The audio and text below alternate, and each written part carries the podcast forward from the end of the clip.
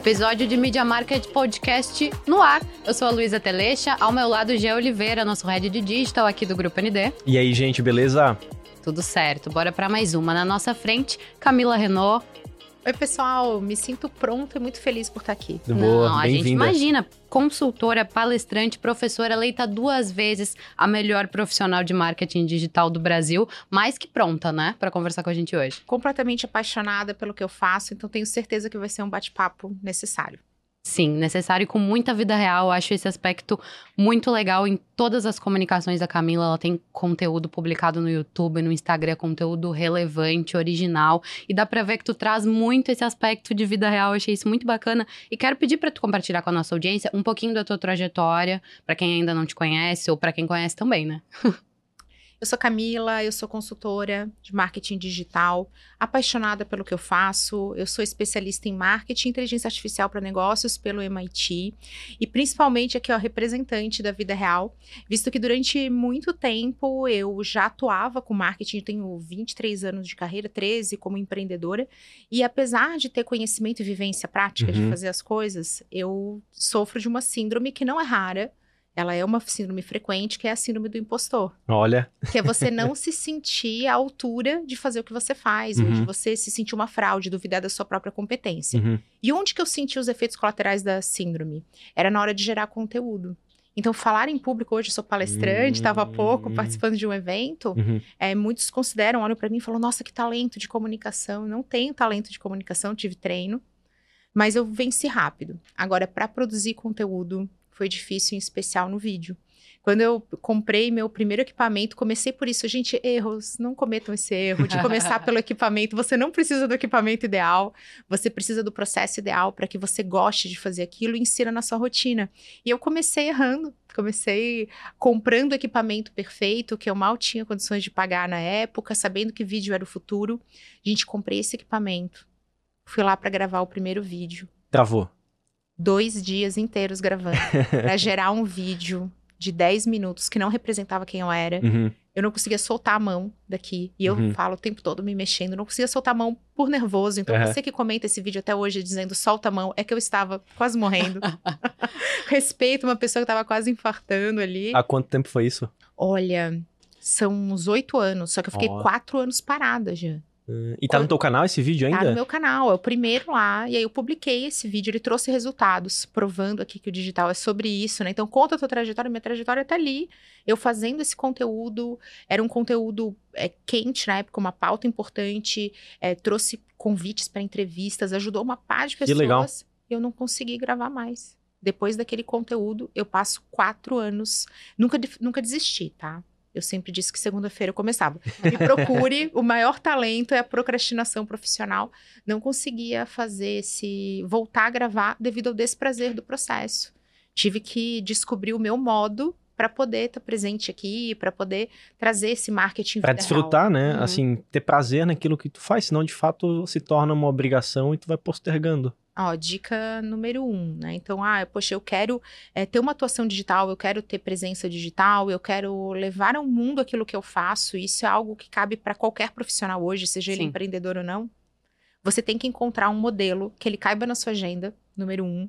Então, se você tentar encaixar o digital na sua rotina, você não vai ter sucesso. Você uhum. tem que criar o espaço para ele e principalmente encontrar um processo que faça sentido para você. Nós estamos aqui hoje todos felizes, uhum. contentes, que bom que tá aqui, ninguém tá com aquela sensação de desprazer. Ficou desconfortável demais, gerou aquela coisa, poxa, não tô afim, você não vai conseguir produzir a matéria-prima do marketing especial no digital, que é o conteúdo. Boa. Aí você vai falhar. Excepcional. Não, e trabalhar com gente que gosta daquilo que faz é diferente, né? Até Totalmente. entrega, consistência e é muito mais prazeroso de estar com uma pessoa que gosta do que faz. Amo. Legal.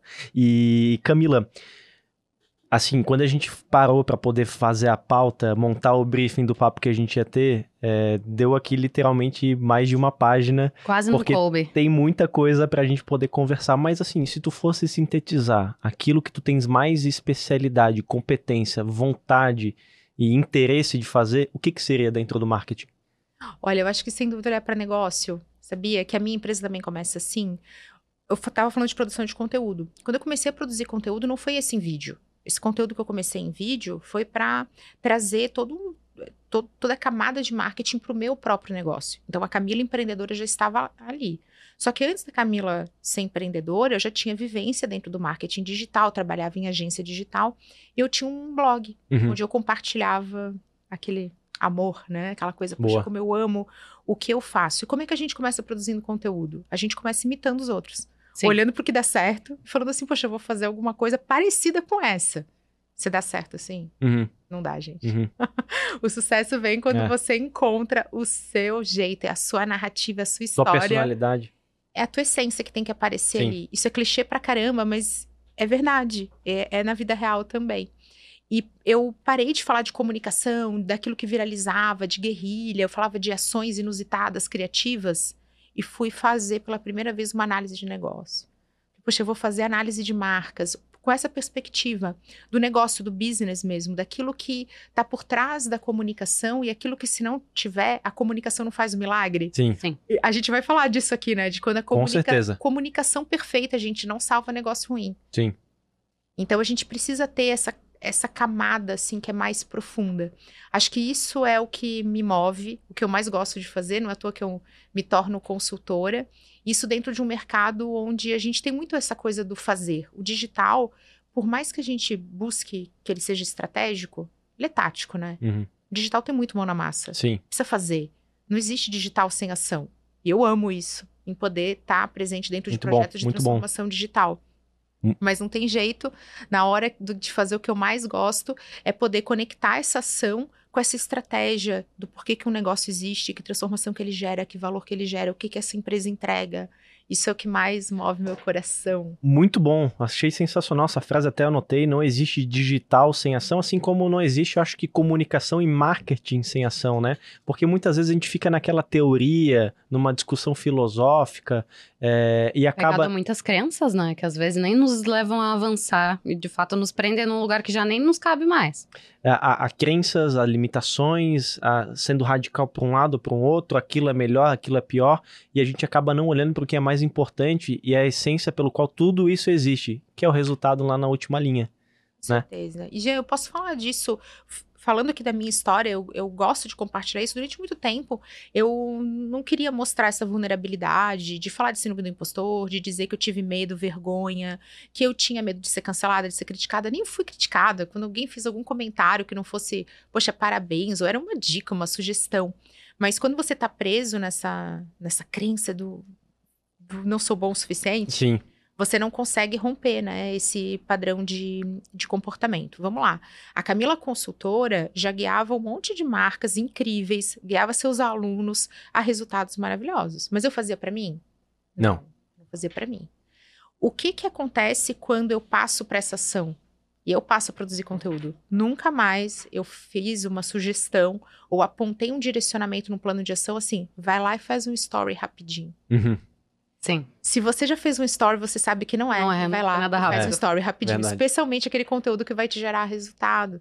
Então, não existe a estratégia sem ação, porque uhum. a ação alimenta a estratégia. E essa mão dupla que é a maravilha de fazer o que eu faço. Você não se desconecta desse porquê que eu estou fazendo, né? Então, onde eu estou, para onde eu quero chegar, que eu acho que é essencial. Uhum. Não adianta também sair fazendo e você não saber por que, que você está fazendo aquilo. Sim. Porque é o perigo, né, do digital. Também. É você ir muito rápido. Ah, e tem muitas ferramentas. E tem muitas ferramentas, é barato, hum. não, tu não tens muito obstáculo, né, para tu ter acesso àquela tecnologia, aquela ferramenta ou aquela estratégia, e tu acha que é só sair fazendo. Sem olhar para algum objetivo de maneira estratégica e planejada, né? Acontece direto, Gê. Eu tenho muitos alunos que eles têm milhões de seguidores. Sabia disso? Milhões. E eles têm mais seguidores que eu. E eles se tornam meus alunos porque eles sabem gerar engajamento. Uhum. Eles sabem gerar conversa. Mas eles não conseguem gerar venda. Nem construir autoridade, que é ser percebido como a melhor opção. Sim. Então, olha só como a gente precisa ter clareza do que a gente quer no digital. Senão a gente cai na fórmula pronta, né? Então, ah, precisamos engajar. Só que para engajar, você tem metodologia para isso, para gerar conversação. Um modelo para você gerar engajamento é você fazer polêmica. Uhum. Você polariza. Então, quem é a favor vai comentar, quem é contra vai comentar. Você vai ter essa discussão acalorada ali acontecendo em função da polarização. Isso pode não te ajudar em nada a vender. Sim. Justamente que as pessoas estão conversando e não necessariamente olhando para aquilo que você tem é intuito comercial. E Sim. muita marca tá nas redes para vender. Né, também para vender, para uma dessas etapas, né, para conversar e para gerar esse resultado final comercial e procura um engajamento. Então, esse é um cenário bem clássico. Olha como é que é importante a gente ter clareza do que a gente quer. Sim. Mas não adianta ficar ali dentro do mundo das ideias, discutindo e não efetivamente testar, colocar a mão na massa, fazer o primeiro post, aprender com ele, melhorar. Senão você também não tem, a gente não tem escapatória. Digital é pensar e é fazer. Boa, rebentou. E tu fala muito sobre jornada integrada também, né? É de sair, não estar apenas no digital, mas também estar presente nas outras mídias e também, obviamente, fazer o teu papel de uma maneira adequada para poder vender, porque a, a, a gente estava falando agora há pouco nos bastidores que é, a comunicação ela não faz milagre. Né? Assim, ela precisa. É, ela é uma peça, né? A mídia é uma peça de uma estratégia muito mais macro e que para ela funcionar, outras variáveis também precisam funcionar. Tu poderia falar um pouquinho sobre isso? Não existem pessoas digitais, né, gente? Vamos lá para os recados Boa. importantes. Existem pessoas Anota. digitais. Os informes. os recados paroquiais do podcast. Não existem pessoas digitais. Existem pessoas que elas vivem experiências em plataformas digitais.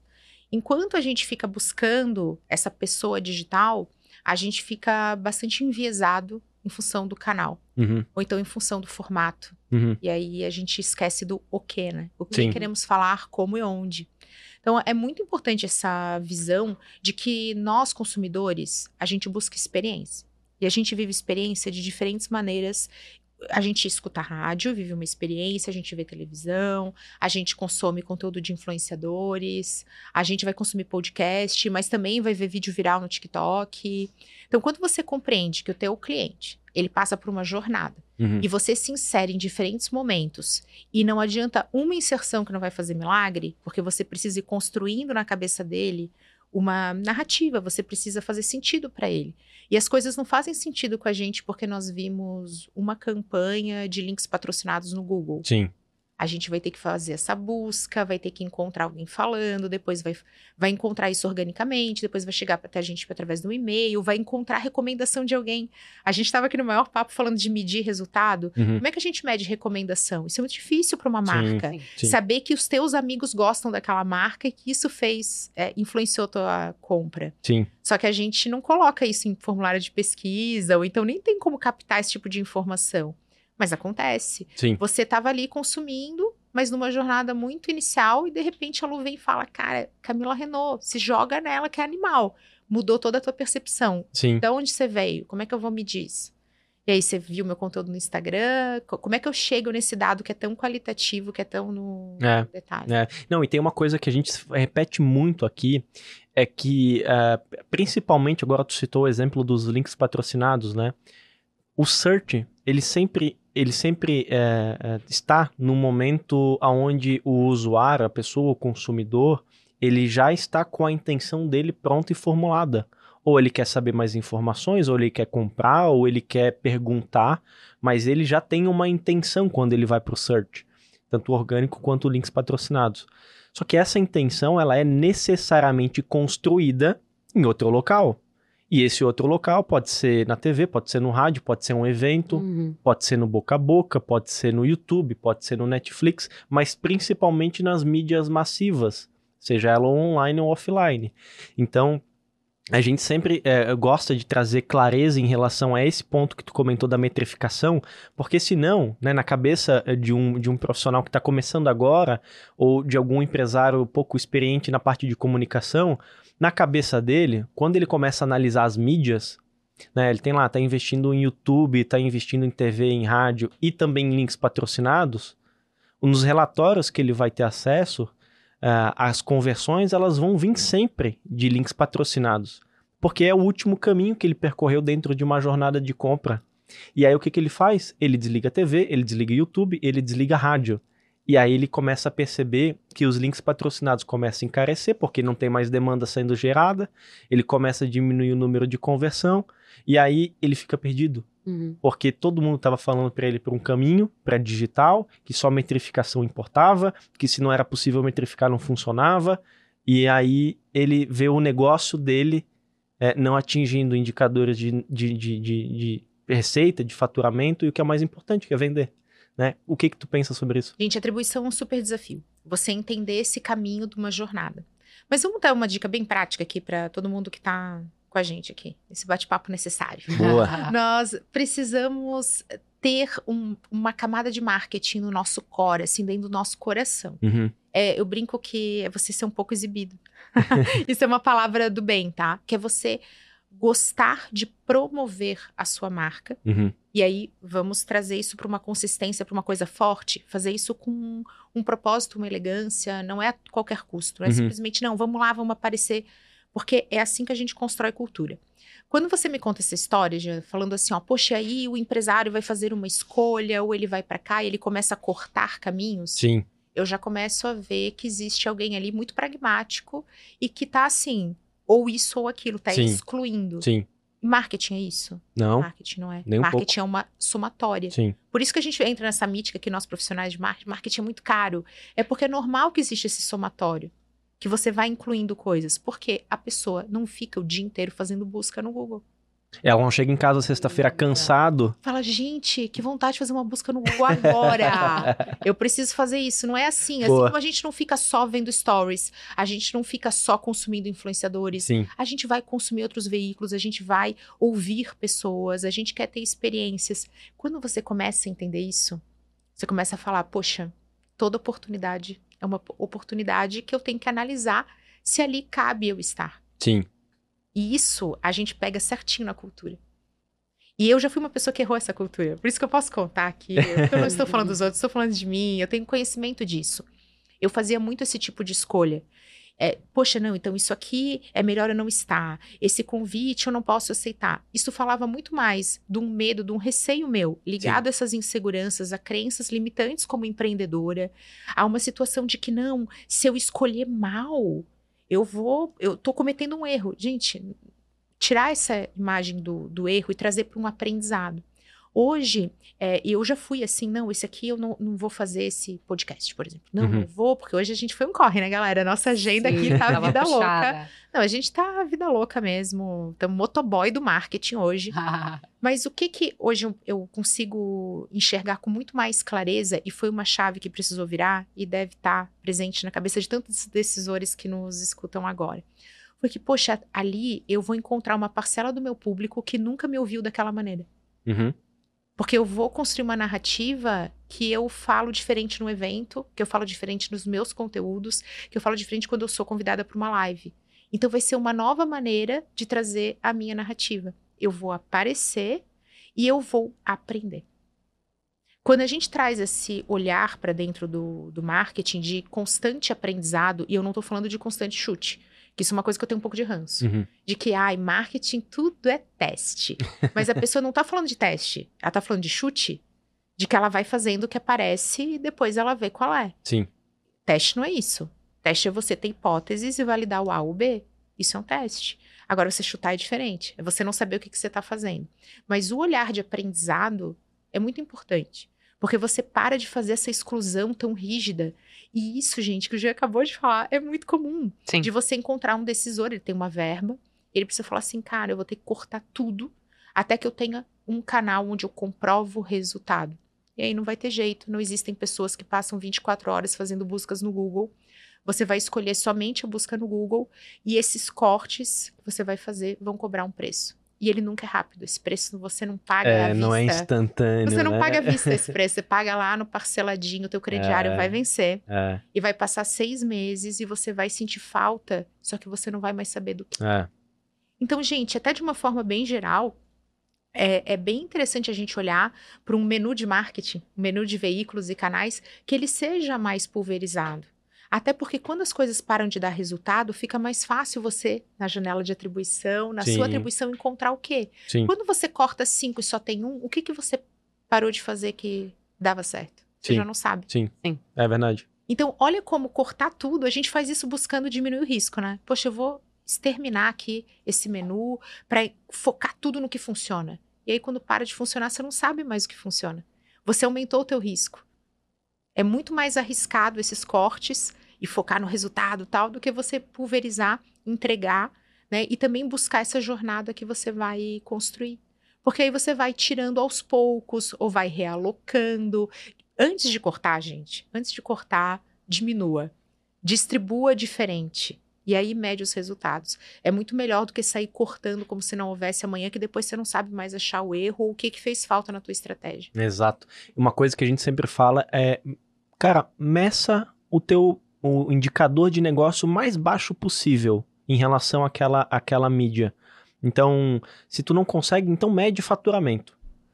Faz a tua composição de mídia pensando na jornada, topo, meio, fundo, que é básico, é clichê, às vezes pode ser ultrapassado, mas ainda funciona ter esse entendimento de estágio e de momento da jornada.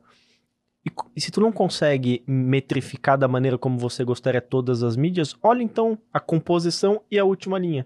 Se aquela composição está aumentando o teu faturamento, é, ou está diminuindo, e aí tu vai otimizando a tua mídia, vai ajustando e vai percebendo o, o, a, o teu principal métrica de negócio, né? É um caminho mais seguro. Só que a gente confunde isso no, no dia a dia. A gente toma decisões assim como eu tomava também. Ou era isso, ou era aquilo, e eu ficava de fora de oportunidades, e eu perdi chance de aprender certas coisas e principalmente para uma empreendedora que não vai ter um orçamento enorme como uma empresa que, que tenha todo um aporte diferenciado você sente isso muito mais rápido. Sim. Então isso vai fazer vai fazer diferença. É. Então essa orientação para marketing, sabe como é que eu gosto de trazer assim bem bem vida real. Vamos Diga. lá para vamos lá para a vida real, né? Que história que eu vou contar? O que, que eu vou fazer? Porque vamos lá para a história da nossa vida também, né? Quantas vezes eu escuto isso de clientes, e gente, falo aqui porque já cometi esse erro também. Ah, mas eu tô fazendo conteúdo. Eu já falei isso. Ah, mas eu tô no Instagram. Ah, mas você está postando para dizer que você fez, que nem quando você diz que vai para academia e você se apoia ali na esteira e fica conversando, aí faz aquele exercício, como eu também já fiz, posso falar aqui, não estou falando dos outros, estou falando de mim. Um, dois, dez, doze, acabou. Todo mundo já treinou assim. Uhum. Já malhou, né? Que treinar é quando você está lá consciente, Acabado. fazendo, prestando atenção. O que que dá a diferença? Você ir todo dia na academia, malhar, aqui usando o termo assim, fazendo, postando, ou você parar, se concentrar e realmente sentir aquele desconforto, mas está fazendo. Uhum. Isso é estratégia de conteúdo. Uhum. Então, durante muito tempo, eu falava assim: Poxa, Camila, você tinha que estar no Instagram. Meu Instagram é super recente. E eu falava: Não, mas eu tô. Não, não tava. Eu estava postando lá. E isso é uma dica maravilhosa. Olha para o teu inventário de marketing, olha para o que você está fazendo de veículo e otimiza. Uhum. Olha para ele e fala assim: o que, que eu poderia fazer diferente daqui? Eu tô entregando quando eu boto esse VTzinho aqui, quando eu coloco esse videozinho, o storyzinho, sabe essa coisa? Esses stories aqui, eles agregam, constroem. Se eu consumisse isso, eu falaria: nossa, que demais essa mensagem que eu tô transmitindo. Sim. Ou eu tô fazendo por aquele protocolo para dizer que eu postei. Só isso, economia. Sim. Garanto economia sem você ter que mexer no teu orçamento. Boa, muito bom. Muito bom. Sensacional. Tava aqui pensando enquanto você falava. Além de um planejamento muito bem estruturado e um olhar muito claro para o propósito, para quais são as suas metas a médio e longo prazo. Tu falou uma frase que eu achei sensacional, inclusive anotei: ser percebido como a melhor opção. Além desses passos que a gente vem falando ao longo do episódio, como construir de fato autoridade? Ah, eu acho que a primeira coisa é tomar decisão, sabia? Eu falei disso há pouco. Sim. Então, estar pronto não é sentimento, é decisão a gente decide isso. Porque essa é a definição do que é autoridade. Então, primeira coisa é tomar essa decisão. E segundo, não tem jeito. A gente vai fazer um movimento que serve para tudo, que é olhar para fora e olhar para dentro. Você olha para o teu público, porque você precisa conversar com ele. Então, você precisa desse entendimento de dores do seu público, do que, que ele entrega, entende como solução, que benefícios que ele quer. E você tem que olhar para dentro de você. Isso vale para todas as marcas. No meu caso, sou uma marca pessoal, então o nome da minha marca é o meu nome. Uhum. Eu tenho que ter esse autoconhecimento também. E vou contar para vocês de uma coisa que eu fiz de super errado. Esse podcast precisa se chamar Erros de Camila Fica a dica aí, Marina, pro nome do episódio. Fica a dica, né? Todos os erros que cometi. Mas é que não adianta. Não são erros, são aprendizados. Virar essa chavinha foi tudo para mim. Então, eu, durante muito tempo, eu tentava atenuar pontos muito marcantes da minha personalidade. Exemplo, bom humor, sorriso fácil e até uma coisa um pouco descontraída. Porque eu sou consultora. E o que, que a gente imagina quando fala assim, consultor? O que, que vocês imaginam? Uma pessoa séria, séria. pragmática. séria, distante e que tende a te dar uma bronca. É muito provável que ela fale o que você deve fazer. E essa não é a consultoria que eu acredito. Eu acredito numa consultoria que faz junto. Então eu tenho essa identificação, que foi o que eu falei para vocês. Depois que eu passei a gerar meu conteúdo, eu fui uma consultora muito melhor. Porque eu consigo compreender e apoiar meus clientes a fazer aquilo que eu sei que é difícil. E eu sei por que é difícil, porque eu vivo na pele. Eu tenho vivência prática disso. Então, quando você olha para esse esse modelinho, você não imagina a Camila tentando ser séria. Você tem, imagina a Camila quem tá aqui, espontânea, entendendo que uma brincadeira bem colocada não diminui a minha autoridade. Sim. Mas eu não imaginava assim, gente. Sim. Eu ficava tentando, assim, ser bem séria, reprimindo isso. Dá resultado? Não dá resultado. Porque a autenticidade é chave na construção de autoridade. Para você ser percebido como a melhor opção, Muito você bom. tem que estar à vontade com a sua essência. Aqui eu estou falando de uma marca pessoal. Gente, marcas humanizadas também têm essência, também têm valores, isso reflete na cultura. Tem empresa que é mais agressiva, tem empresa que é mais paz e amor, você vai entregando isso. E aí, quando você consegue olhar para dentro, olhar para fora, você passa a construir narrativa, história. O que, que você quer, que mensagem que você quer transmitir e até saber onde fica mais fácil. Sim. Então, para mim, o YouTube foi essencial exemplo. E muita gente não usa o YouTube e tem resultados incríveis. Mas para o meu conteúdo, para minha essência, que é muito ensinar como fazer, a palavra como tudo a ver com o buscador, né? E YouTube é um buscador. É verdade. Então, é muito comum que você encontre um conteúdo meu como fazer tal coisa. Uhum. Justamente porque tá dentro dessa essência e tem a ver com o meu público também. Esse seria um caminho, assim, muito direcionado para uma construção de, de autoridade. Ouvir teu mercado, entender como que você vai trazer, que você olhou para dentro e não parar até conseguir. Boa. E não parar nunca e repetir e repetir. Autoridade não se cria, se constrói. Não tem jeito. Autoridade é todo dia uma construção e graças a Deus que a gente segue fazendo isso. Muito bom, muito bom. É, tem uma, uma, uma, um item aqui da pauta que eu queria entrar agora, que eu particularmente tenho muito interesse, e você tem uma formação pelo MIT, e com certeza tu vai conseguir trazer uma visão diferente pra gente, que é sobre inteligência artificial para o marketing e vendas também, né? Por que não? Isso para todos os negócios e o MIT é o berço da inteligência artificial. É muito interessante porque eles têm um, um viés muito olhando também para o futuro, para a sociedade, para questões éticas, para discussões. Sim. Isso é incrível. Que a gente aqui como profissional mão na massa, a gente já está assim aí. Como é que eu faço bots, automações, integrações, fluxos? Focado em aumentar a produtividade. Nossa, a gente já está assim olhando. Então, duas coisas que eu vou destacar de uma cultura MIT que é muito forte. Um, olhar como isso contribui para a sociedade, para o mundo melhor. Uhum. Uau, né? Eu não pensava assim. Isso foi um aprendizado incrível para mim. Conseguir olhar para isso num como, ele, como, usando o termo aqui em inglês, agora que a gente já entrou nesse momento da conversa, o big picture. Foi incrível poder olhar para isso dessa maneira.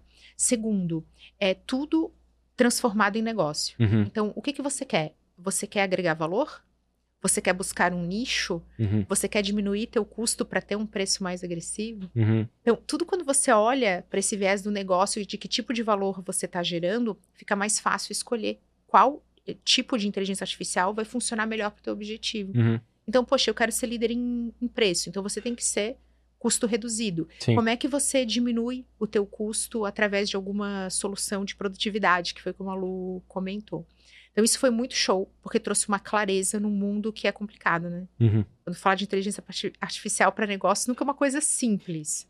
Então, isso facilitou bastante. A gente estava falando aqui de chat GPT, Chat Gepeto, como apelidou meu pai. meu pai chama de Chat Gepeto. Então, o Chat GPT é um exemplo disso. Você pode utilizar a ferramenta como para ganho de produtividade. Então, para otimizar teu tempo. Então, ele é um. Só que você sabe para que, que você está usando isso. E aí você não teme que essa ferramenta vai tirar o teu lugar. Sim. Você está usando para ganho de produtividade, mas com clareza que quem gera valor é você. Sim. E aí você se diferencia, que é uma das estratégias é, dessa maneira. Essa visão de inteligência artificial é algo que eu desenvolvi com eles, olhando para esse modelo. Uhum. E é algo que o mercado brasileiro ainda é carente. É meio que assim, sensacional essa tua visão. Desculpa te interromper, mas é porque realmente eu tô vendo muitos profissionais, e a gente inclusive, correndo atrás de achar uma utilidade para encaixar isso na nossa vida, quando na verdade deveria ser o contrário. Vamos ter em mente os nossos objetivos e, tem, e, e entender de fato se tem alguma ferramenta que vai nos ajudar a cumpri-los. É a história do tem uma solução, agora eu vou ter que achar um problema para poder aplicar é, essa solução, isso, né? Cara, maravilhoso, maravilhoso. Chega a dar um ranço. Mas eu também era assim, falava, tá aí, me diz quais são as melhores ferramentas para bots e para conversas e para a gente conseguir é, fazer é, de, de fala para texto, de texto para fala. Você tá lá no como e esse voltar um pouquinho para trás faz diferença, te ajuda a sair do ruído. E inteligência artificial é um tema que ele está embrionário, mas ele já é realidade. Então você fica naquele assim, tá? É futuro ou é presente? Uhum. Depende de como você olha. Então, isso é muito, muito importante. E as principais aplicações de, de inteligência artificial, elas são. É, a gente sente os efeitos dela. Uma delas é o algoritmo.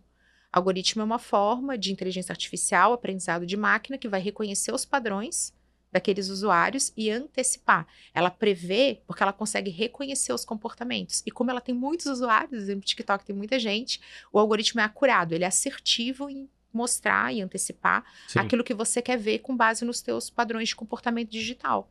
Então, esse é um exemplo. Buscador, filtro de spam e todas as, as questões de bots de atendimento que são incríveis, que é quando a gente traz a escala da inteligência artificial com a humanização, com discurso. É ser humano, é o marketing que cuida disso, né? Como é que vai ser? A gente fica só assim, o nome do robô. Gente, o nome do robô é lá na comunicação. Mas no atendimento em si, você trazer como que o meu, como que esse bot, como que esse personagem vai falar. O que que ele vai ajudar? Uhum. Ele vai fazer triagem, ele vai ajudar a, a, perguntas mais frequentes, ele vai ajudar a, com que a equipe humana ganhe tempo? Pode ser isso também, né? Sim. Você vai antecipando para a equipe humana entrar. Ou será que você vai trazer para a equipe humana só quem é mais, quem está mais nervoso, quem está com mais pressa? Sim. Então tudo isso são é, é uma clareza que é bem do marketing de negócio, que ajuda demais no, no dia a dia. É uma visão pouco pouco vista e falada. A gente está mais no como pelo menos é o que deixa a gente com mais vontade de falar sobre inteligência artificial. É verdade. Não, tem, tem muita razão, porque assim, eu acho que são coisas diferentes né? A gente teve agora há pouco o hype do metaverso.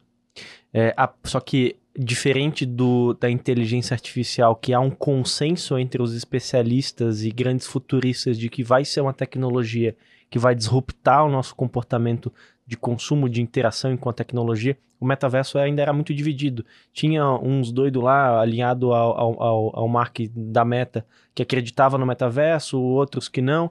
É, então estava naquela dúvida, algumas pessoas estavam tentando, não funcionava direito, muitas empresas tentando aproveitar esse hype não conseguindo. Eu acho que a inteligência artificial é um pouco diferente, mas comece pelo problema. Se tu não tens nenhum tipo de problema para resolver com inteligência artificial, talvez tu não precise agora, espera um pouquinho. Espera para ver outras soluções, outros problemas, para quando tiver a oportunidade, aí sim tu utilizar a inteligência artificial a teu favor. Essa clareza é tudo. E lembrar, o ChatGPT, de novo, é um exemplo maravilhoso para isso. Se você chegar lá e falar assim, ah, escreva um texto sobre mim, ou se você for muito generalista, ele não sabe entregar algo que seja realmente diferenciado. Sim. Então, é até uma discussão dentro da educação. Então, assim, poxa, agora com o ChatGPT, como é que as crianças vão aprender? Se a pergunta pode ser respondida para o ChatGPT, ela não é a pergunta ideal. É, nós somos profissionais que nós temos que ser apoiados pelo chat GPT. Se o chat GPT sabe mais que a gente, esse sabe mais está entre aspas. Porque o que, que é saber mais? Eu acabei de falar sobre isso hoje. falei, gente, na maioria das vezes, marketing não é sobre saber a resposta. É fazer a pergunta certa. Você tem que ter clareza disso. Ótimo. Então, quando a gente chega ali e fala, ah, então, ó, chat GPT, eu quero cinco legendas para uma marca que é assim, que é assado com a persona A, B e C, que tem um verdadeiro desafio de marketing, você vai trazendo informação, aí você tem uma baita de uma ferramenta de brainstorming que tira aquele bloqueio criativo, que Sim. nunca, né? Tem que Sim. começar de algum lugar, aí dói para começar, mas corrigir a gente sabe. Sim. Não é assim que é. Depois que tá pronto, a gente não refina bem? Eu sou assim, pelo menos. Depois que tá prontinho, é. eu falo, ah, então pronto, agora eu entendi. Mas dá o primeiro passo, dói mais, pelo menos no meu padrão de comportamento. Deve ter uma galera que é assim que nem eu. Então o ChatGPT é maravilhoso para isso, para dar o primeiro passo, aquele que está doendo. Tirou da frente, você entra e com clareza. E mais uma vez, Tá cheio de gente que eu escuto isso fala, pô, tava com preconceito. E aí eu fui utilizar a ferramenta, eu aprendi uma coisa, eu, eu, você vai tendo os insights e vai elaborando. Acho isso sensacional também. Não, tô, não, não, sem dúvida, inteligência artificial é um papo mais profundo. Ele vai ter impactos profundos também na sociedade. E nem todos estão em situação igualitária a Camila, ao Jean, a Lu. A gente vai ter, sim, profissionais que vão sentir isso, porque não estão dentro desse dessa conjuntura de saber fazer a pergunta correta. Então a gente não pode ser simplista e generalista de chutar o balde e falar, não, nada a ver. Não, existem diferentes cenários. Mas aqui, no nosso papo de marketing, é uma ferramenta que está aí para apoiar, para auxiliar e para dar o é, primeiro passo. É. E, inclusive, eu estava lendo uma matéria esses dias que, que dizia que, e eu concordo, que a opinião da autora era que a inteligência artificial ela não vai substituir ninguém, mas vai substituir a, a pessoas que fazem tarefas repetitivas. Então, na verdade, tu nem deveria estar ali, porque tu está fazendo alguma Sim. coisa que tranquilamente daria para automatizar. Seja um processo, seja uma tarefa, uma função. Então, eu acredito muito nisso. Se hoje você está numa, numa função uh, robótica, só que atualmente é um humano que está lá fazendo e exercendo aquela função, provavelmente você vai ser substituído aproveite a oportunidade para poder fazer alguma coisa mais legal, inclusive. Poxa, né? que alegria, pois é. é. é isso tem direto, assim, ah, eu tava falando com um bot de atendimento e aí, nossa, a gente pergunta por, por, por aquele personagem. Meu Deus, gente, Ludo Magalu, 6 milhões e 300 mil, mais ou menos isso, 6 uhum. milhões e meio. Me, me, me atualiza em relação não, aos não dados. Mas mais do que 6 milhões, vamos ser assim que a gente não erra aqui nas informações, de seguidores no, no Instagram. Ela consegue ser mais envolvente do que muitos de sim, nós, inclusive, sim. né? Então, é. ela tem força de mídia, ela tem, é. tem toda uma conjuntura de linha editorial que a gente vai lá e segue, acompanha, e ela tá dentro também de uma conjuntura de atendimento. Sim. Então, poxa, se a gente consegue, através de um personagem fictício, gerar esse envolvimento, esse engajamento, essa identificação, será que a gente também não falha de vez em quando, enquanto ser humano, que não consegue fazer isso? Essas são as reflexões. Então, ah, mas o meu atendimento, o cliente é super grosseiro. Aí bota o bot obrigada fica com Deus. Então, é, isso... tem, pô, vamos ser, um, vamos ser ser humano que não é robô, né? Não, é... não quer perder espaço pro robô, não seja um robô. Não, e esse ponto é um ponto muito interessante. Eu tava ouvindo num podcast, eu não lembro qual, que daí o cara tava fazendo uma provocação nesse sentido. É, às vezes a comunicação tá bem feita, a mídia tá bem planejada, tá gerando demanda, mas às vezes o simples ato de ter alguém para poder atender o telefone na hora que o cliente liga não tem. No simples ato de alguém passar pela loja e ser bem recepcionado com um sorriso, com educação, com, com devido a, a atenção que aquele cliente merece, não tem. É, e aí a provocação foi até o seguinte: ele falou assim: é, é, se você tem loja, trabalha com comércio, pega uma cadeirinha, senta do outro lado da tua, da tua porta e fica só olhando os, os teus clientes entrarem, que só aí não tem mapa de calor, não tem sensor de pessoas que estão entrando. Só de tu olhar, tu vai conseguir já ter um diagnóstico dos problemas que tu tá tendo. Aqui, gente, nós não estamos fazendo marketing, porque marketing não se faz sentado debatendo em ar-condicionado. Não é assim. Marketing tem que ir pra. Tá na rua. Tem que estar tá no é. campo, tem que ver. Então, eu. Ó, provocação minha também, porque isso é bem palestrante, bem sucedido. Provocação, gostei, já. Vou utilizar mais esse, é, esse jargão, assim, de dei certo, né? Então, vamos lá, provocação real. É, vai no teu negócio, você atende público e procura um espaço instagramável. Procura um espaço onde você faria uma foto hoje, sua. Será que você vai encontrar? Boa. Você faz atendimento ao público? Boa. Você tem algum canto que você que a gente tem que ter o desejo genuíno de compartilhar. Isso existe. Porque a gente chega nos lugares e quer tirar foto, porque isso faz parte do nosso consumo, do nosso comportamento social, uhum. que gera experiências digitais. Então, não somos pessoas digitais, mas queremos compartilhar isso no Instagram. Sim. Se o teu negócio não tem um espaço instagramável, você não pode ter expectativas desalinhadas de bombar de engajamento, de bombar de viralização, de ter conteúdo gerado pelo usuário, de gerar boca a boca, de ter até colaboradores em, engajados. Eu vi um vídeo da Bianca, da Boca Rosa, falando a respeito de ambientes instagramáveis das grandes techs. Então ela citava, né, os escritórios lindos, por exemplo, do Google, que tem todo o investimento nisso. Ela disse, gente, por quê? Porque isso é conteúdo. Claro que é conteúdo. O ambiente propicia que as pessoas falem, compartilhem, usem uhum. aquilo como fundo. E aí, quando você tem esse cenário, você está fazendo o quê? Você está incentivando de uma forma indireta a geração de mídia espontânea. Sim. E isso aí é onde a gente dá umas vaciladas. A gente Então- viu recentemente a Bruna Tavares também, né? Lançando uma loja que ah, me chamou a atenção porque a manchete era: ah, a loja custou tipo 4 milhões de reais. Eu falei: caraca, ela gastou 4 Nossa. milhões de reais pra E o, e o payback? Você já clicou, abrir né? Uma clicou loja na de maquiagem. Eu já fiquei, eu sou cheia de preconceito, já que tá comigo aqui na bancada já sabe, eu já fiquei, ih, que gastou tanto? Cara, é uma experiência gigantesca. E a quantidade de pessoas que eu vi depois compartilhando, tanto o Galileu Nogueira, que teve lá, influenciador, e o público mesmo, genuinamente compartilhando, foi absurda. Eu, eu que nem conhecia a linha da Bruna, apesar de usar maquiagem, passei a conhecer. É sobre isso. Então, quando a gente tem esse. A gente tem que fazer esse estudo. Estudo empírico. Você vai até a sua loja, o seu ponto de venda, o seu escritório e você vai dar o rolê. Mas sabe o que, que E me olha- lembrou esse papo que você falou? Te interrompi de novo, hoje tô demais. Você joga. Eh, a famosa rinha marketing e vendas. Ah, Lembrei de um verdade. caso que aconteceu comigo. Cara, a gente elaborava campanhas, eh, entregava pro comercial. a gen- Estamos falando aí de um público B2B, B2C. Deixava tudo redondo, treinava os times e beleza, agora a gente vai estourar, vamos bater a meta esse mês, né? Vamos, vamos. Não, não vamos.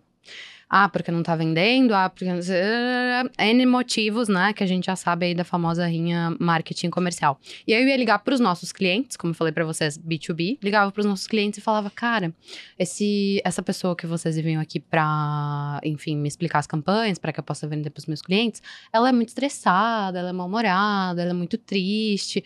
Eu não consigo despertar nos meus vendedores o desejo de vender isso pros clientes porque ela não tem isso. Nenhum vendedor tem, né? E aí, como? Que depois de todo esse esforço que a gente teve de planejamento, campanhas gigantescas para o Brasil inteiro, voltada para cada perfil, de região norte, nordeste, centro-oeste, enfim, se a pessoa que está lá na ponta responsável por transmitir aquela mensagem não leva, não chegou aquela informação, todo o trabalho que a gente teve foi pelo ralo. Todo investimento de tempo, dinheiro, energia, enfim. E as às vezes, é simples. Mas não, a gente quer colocar lá um sensor de quantas pessoas estão passando pela loja. A gente quer metrificar toda a URA de atendimento ali do, do, do cliente. A gente quer ter 300 tipos de indicador lá no e-commerce do cara. Às vezes é simples. A gente não tá nem conseguindo entregar o produto para o nosso cliente. Do exemplo prático, gente, eu respondo todos os meus directs no Instagram. Boa. Sou eu mesmo que respondo, tá? E as pessoas ficam, assim, incrédulas com isso. Meu Deus, você mesma responde da sua equipe. Eu falei, sim, gente. O meu conteúdo vem todo no direct do Instagram. Porque o meu engajamento é mais forte do modo privado. Justamente porque eu atraio pessoas que se identificam comigo. E a minha história vem de insegurança, síndrome do impostor. Muitas pessoas não querem deixar suas perguntas ali. É comum que elas entrem em contato comigo de forma privada. E é ali que está a minha maior geração de conteúdo, e o conteúdo é matéria-prima do meu marketing, e eu vendo o quê? A percepção daquilo que confirma a minha autoridade. A Camila sabe o que ela está falando. Como é que eu provo para as pessoas que eu sei o que eu estou falando, que é isso que a gente a gente procura um consultor, Uhum. um palestrante para isso, para que ele seja capaz de através da comunicação, de processos, de métodos, gerar transformação, não é Uhum. isso? Como é que eu provo? É respondendo as pessoas. Então eu tô no, no direct fazendo também algo que é muito bom para mim. Mas eu fico impressionada com, as quantidade, com a quantidade de pessoas que fica muito impressionada com o carinho, o contato humano. Sim. De tirar um tempo, que é o nosso recurso mais precioso, né? Uhum. Porque dinheiro no mundo nenhum, dinheiro nenhum no mundo vai fazer um segundinho voltar atrás. Então, eu sim invisto meu tempo respondendo as pessoas. E isso hoje é percebido, não sou Uhum. eu dizendo, é percebido como um, um diferencial. Com certeza. Com certeza. Pra eu estar lá respondendo as pessoas. Então, meu Deus, é ela mesma. E ela responde, viu? Respondo. Então, isso são detalhes que fazem diferença num cenário de extrema competição. Então, digital é é um cenário super competitivo, que só tem gente fera, né? Não tem gente bobeira ali fazendo marketing. Então, você vai ver os caras arrebentam em conteúdo e antecipam tendências. Eu falo, gente, o povo não dorme. Porque acabou de sair lá no perfil do Adam Mosseri, o cara tá, ó, vou te ensinar como usar a nova atualização que o Adam Mosseri publicou faz 1 minuto e 35 atrás. O cara já tá com vídeo gravado, editado, com tudo testado, validado. Eu falo, meu Deus, como? Como que consegue? Então, às vezes, você encontrar o diferencial tá em coisas que são grátis e sem glúten, como a atenção. Isso tem a ver hein, com o rolê do, do que a gente. Olha os celulares aqui, ó. Ó o celular. Isso tem a ver com aquilo que a gente estava falando sobre óculos e realidade virtual, experiências imersivas. Uhum. Eu sinto que o principal ponto dessas experiências é a atenção. Uhum. É isso. Você tá lá você tá blindado. Sim. Hoje a gente tá aqui conversando, meu celular começou a vibrar, Sim. tá virado pra cabeça pra baixo, tá? Gente? Pra- Porque senão não para, então, são as notificações. Então a gente compete pela atenção das pessoas. Sim. Então vê que quando eu entrego uma resposta ali, personalizada, e sendo eu mesma que vou lá responder, e faço isso feliz da vida, inclusive sou grata, Uhum. porque acho muito massa as pessoas também investirem o tempo delas para falar comigo, eu estou entregando algo do mercado que nós estamos inseridos, que é o mercado da atenção. E esses óculos que vão nos. A gente está ali, imerso. A gente está vivendo uma experiência meio que de cinema, né? Pois é. Vocês já tentaram assistir um Duna? Vamos falar de Duna. Pronto, a gente viu Duna no cinema e viu Duna em casa. Duna no cinema, tá, você tá lá prestando É. atenção. Duna em casa, você deu umas zapeadas três vezes nos stories, você perdeu a história. Aham. Mesma coisa. É. Então, isso são olhares bem importantes para todos nós profissionais de marketing. É, Camila, de curiosidade agora, é, a gente teve, a gente tava falando sobre agora há pouco sobre o metaverso, né? Teve o hype lá com, a principalmente com a mudança de nome do Facebook para Meta. É, agora foi um pouquinho, assim, tá um pouquinho mais contido esse hype por conta da inteligência artificial que passou atropelando tudo. Mas a gente teve recentemente o lançamento do óculos da Apple. É isso aí. Como tu tens visto isso em relação, primeiro, ao lançamento da Apple e a esse novo device, assim, de, que acaba sendo para comunicação e interação com marcas também? Total mercado de atenção. Então, gente, é, vou até dar o, dar o exemplo. Nós temos leitores de livros em celular. É impossível ler um livro no celular. Impossível, É ruim, porque é você verdade. não consegue ter É. atenção para aquilo. Não, por muitos fatores também, inclusive. E a gente tem- e quando a gente está lendo no Kindle, que é um device feito para leitura, você não tem distratores. Sim. Então, é, esse nós estamos inseridos no mercado de atenção. Hoje é muito. Vamos botar para a equipe de vendas aqui. Pessoal de marketing que vai lá, vai encontrar o seu cantinho Instagramável do ponto de venda e vai tentar entender essa experiência e vai viver na pele o que o pessoal de vendas vive, que tá lá no front, né? Sim. É fácil criticar. Mas é difícil É estar na complicado. frente. É muito, eu, te- eu tenho muito respeito e defendo a integração total. Então, quando a gente está aqui nesse, nesse mundo do, do mercado da- das vendas, o que, que é mais difícil? Conseguir uma reunião? Não, a pessoa já começa, não, vamos fazer um rápido call, vamos fazer um breve alinhamento. Não, de- você tem 10 minutos, a gente está o tempo todo É o Tentando- famoso sem tempo, irmão. sem tempo, irmão. Então, o tempo é um recurso escasso, valioso. A gente já viu aqui que vale mais que dinheiro. Só que pela primeira vez a gente está sentindo isso na pele. Então, você conseguiu o tempo das pessoas. É verdade. E através desses dispositivos, a gente está no mercado de atenção. A gente está em, em diferenciação disso. A gente vai conseguir é, ter a atenção das pessoas ali e gerando uma experiência. Então, se você vai fazer uma reunião com a pessoa e você vai ter que se deslocar ela também, é animal você poder fazer essa reunião online, só que sem aquela cara de online, que a pessoa tá com três abas abertas. Uhum. A gente sabe quando a pessoa tá com outras abas abertas, né? O que, que você vai fazer? Falar, oi, tudo bem? Olha Só- pra mim. Só fica olhando no óculos ali a mudança de. Poxa, ah, tô a pessoa, vendo, a tô pessoa vendo. tá ali assim no Jean, daqui a pouco ela, uou, a gente sabe. Mas você não controla isso. É. porque Você não tem assim, poxa, quer uma aguinha? Você não quebra esse padrão. E a pessoa tá distante. Então, dentro desses dispositivos, através desses dispositivos, a gente tem essa oportunidade. Mercado da atenção, gente, é real. E é isso que faz até com que o engajamento, cara. As pessoas estão vendo muito mais conteúdo, tem muito mais conteúdo para ver, engajam menos porque elas têm que usar o tempo, que é escasso, ou para engajar ou para ver. Aí você vai pro próximo Reels e aí você comenta o post da Camila outra hora. E aí já foi, né? É assim. E tu já foi eleita duas vezes a melhor profissional de marketing digital do Brasil. Isso aí. Duas ou três? Duas vezes. Duas, né? Poxa, topa a terceira. É, tamo aí, disponível, né? E duas Oh. vezes. Tu mora em Santa Catarina e em Blumenau. Moro em Blumenau, gente. Estou aqui na, na terrinha. Hoje na linda Florianópolis, num dia de sol. Pois é, né? Abriu o tempo bem agora nessa semana, tá ótimo. Que continue assim. E é, eleita duas vezes a melhor profissional de marketing do Brasil, Santa Catarina, Blumenau, é, trabalha com marcas nacionais. E aí é uma pergunta que a gente sempre faz aqui. Como que tu enxerga os nossos profissionais e as nossas empresas aqui do estado em relação às outras marcas que você trabalha do Brasil? A gente tem uma questão cultural de bastante pragmatismo. E a gente tem também. Lembra que eu falei que marketing é uma. uma que eu chamei de exibido? Assim, Mas que eu chamei isso do coração, que é Sim. assim. Ai, deixa eu contar disso, deixa eu falar, deixa eu compartilhar. Que é tenho orgulho de mostrar a minha marca. Que você. Ó, eu vou trazer uma, uma- um momento polêmico aqui do. Opa, Agora começou Já olha pra câmera pra gente poder cortar esse momento aqui. polêmico do.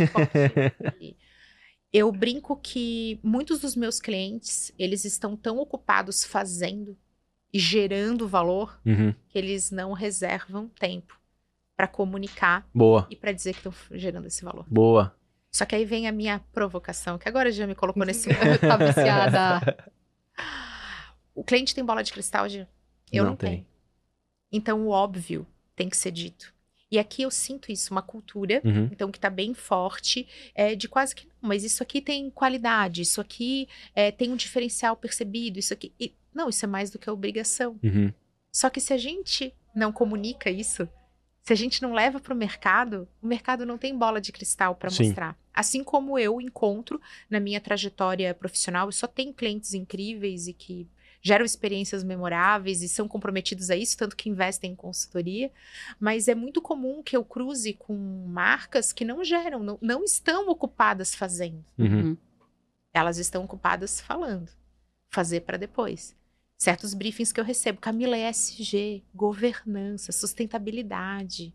Ai, o olhar para o colaborador. Eu queria muito comunicar isso. Aí o que, que você faz? Ah, fala o que eu deveria fazer. Cara, marketing é dentro para fora. É. Marketing é primeiro você ser. Essência. Depois você comunicar para parecer aquilo. Só, e aí a gente volta no tal do eu do ou. Ah, ou eu sou bom ou eu pareço bom. Não, gente. É os dois. Porque se você é uma coisa e você não comunica aquela, se você só é, mas não parece ser, você tá de bobeira. Tá perdendo oportunidade.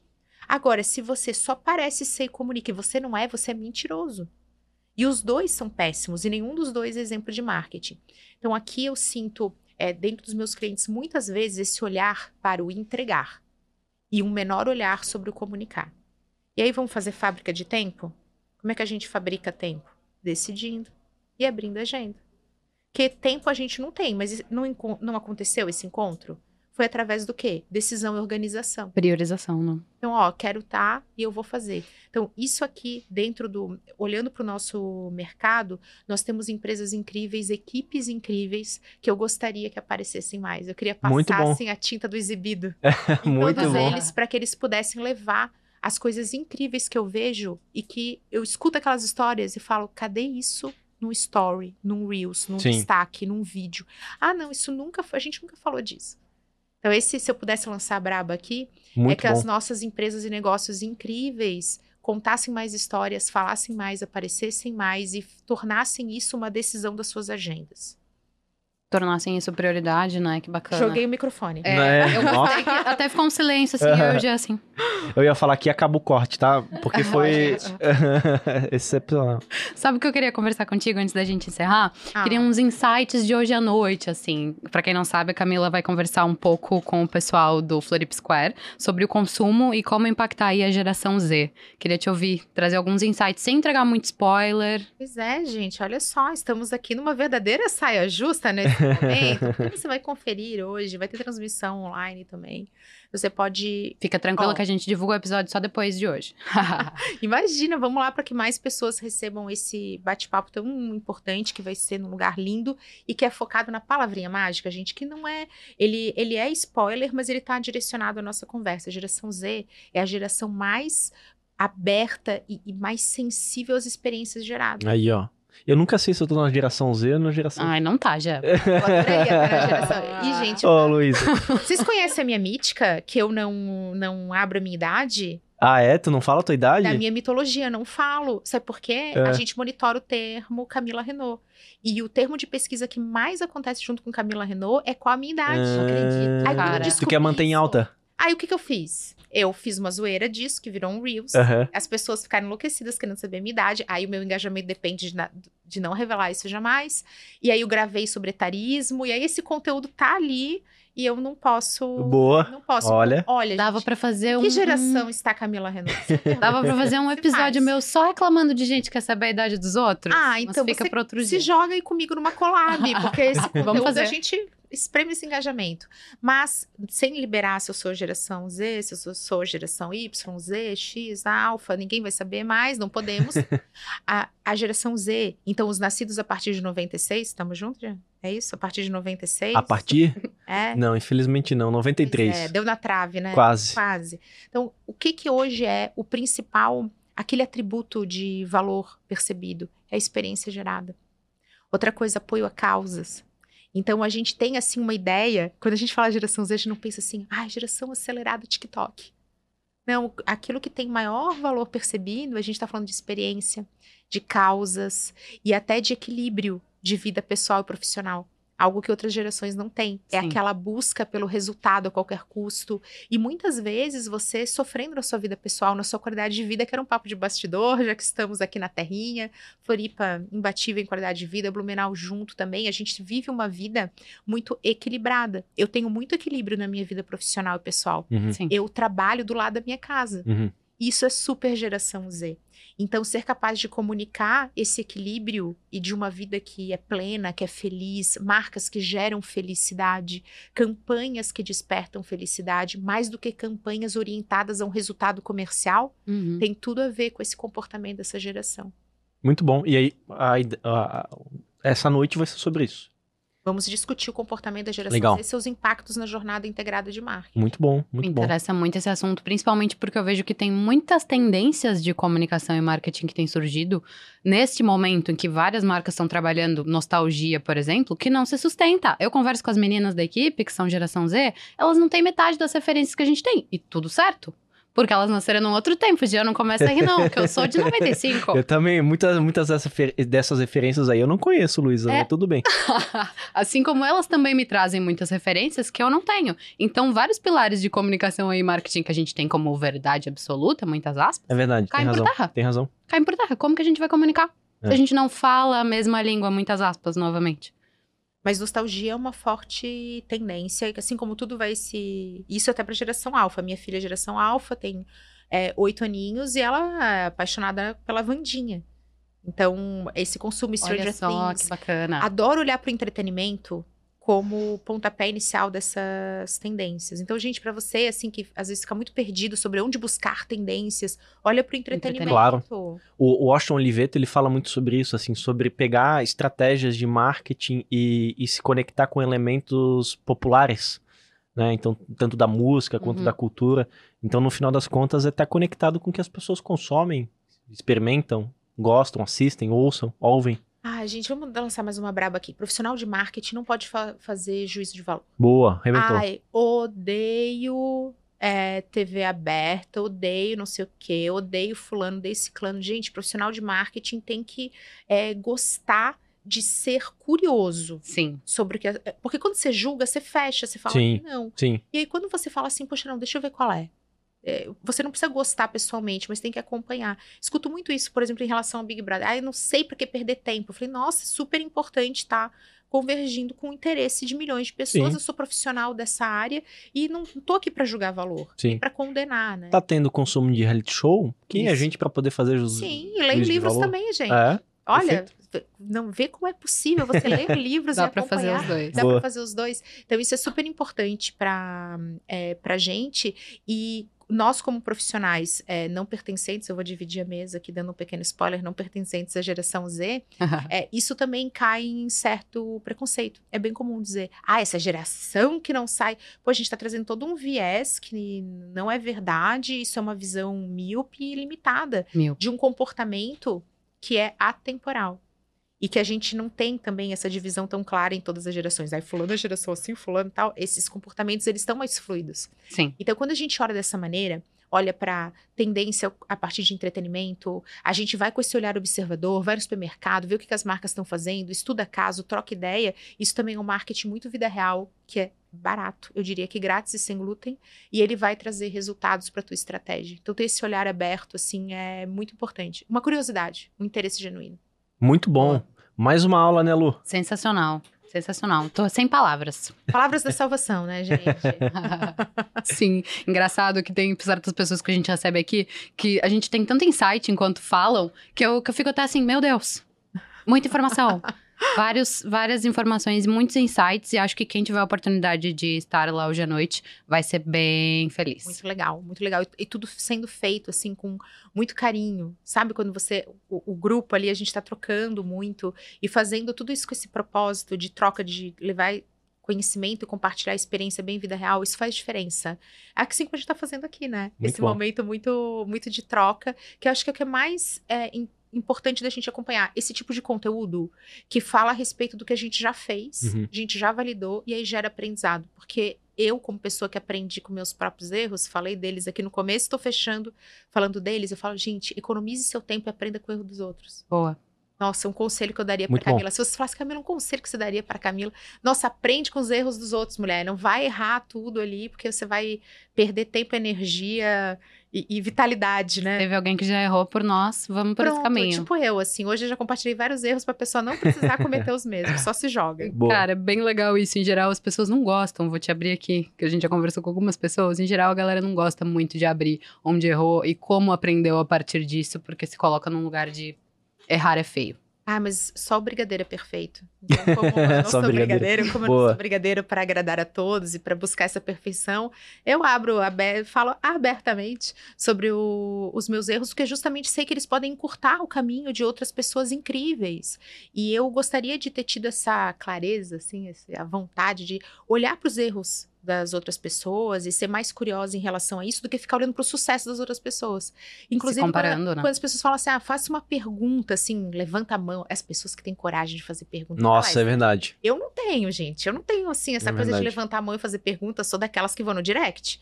Mas vocês que me acompanham, eu acho incrível quando alguém fala assim, ah, diz aí um aprendizado que você teve, um erro. E muitas vezes a pergunta é diferente. É, ah, fala do teu case de sucesso, de quando você foi eleita. Gente, prêmio é um momento de glamour e palco muito raro no nosso dia a dia. O verdadeiro resultado não é feito nesse glamour incrível, nos eventos, hypes e tal, chiques aqui nos podcasts, cheios de microfones incríveis. A gente tá fazendo no, no dia a dia, quando ninguém vê, quando as coisas dão errado e gera aprendizado. Acho Sim. massa levar para o público essa vida real que é onde a mágica acontece. Muito bom, muito Fato. bom. Que aula não só de marketing, como de humanização. Amei. Obrigada, Camila, por ter aceitado conversar conosco. Valeu, Jean. Eu encerro dizendo que vocês encontram todos os nossos episódios em mídia.market podcast. Até a próxima. Beijo, pessoal. Tchau.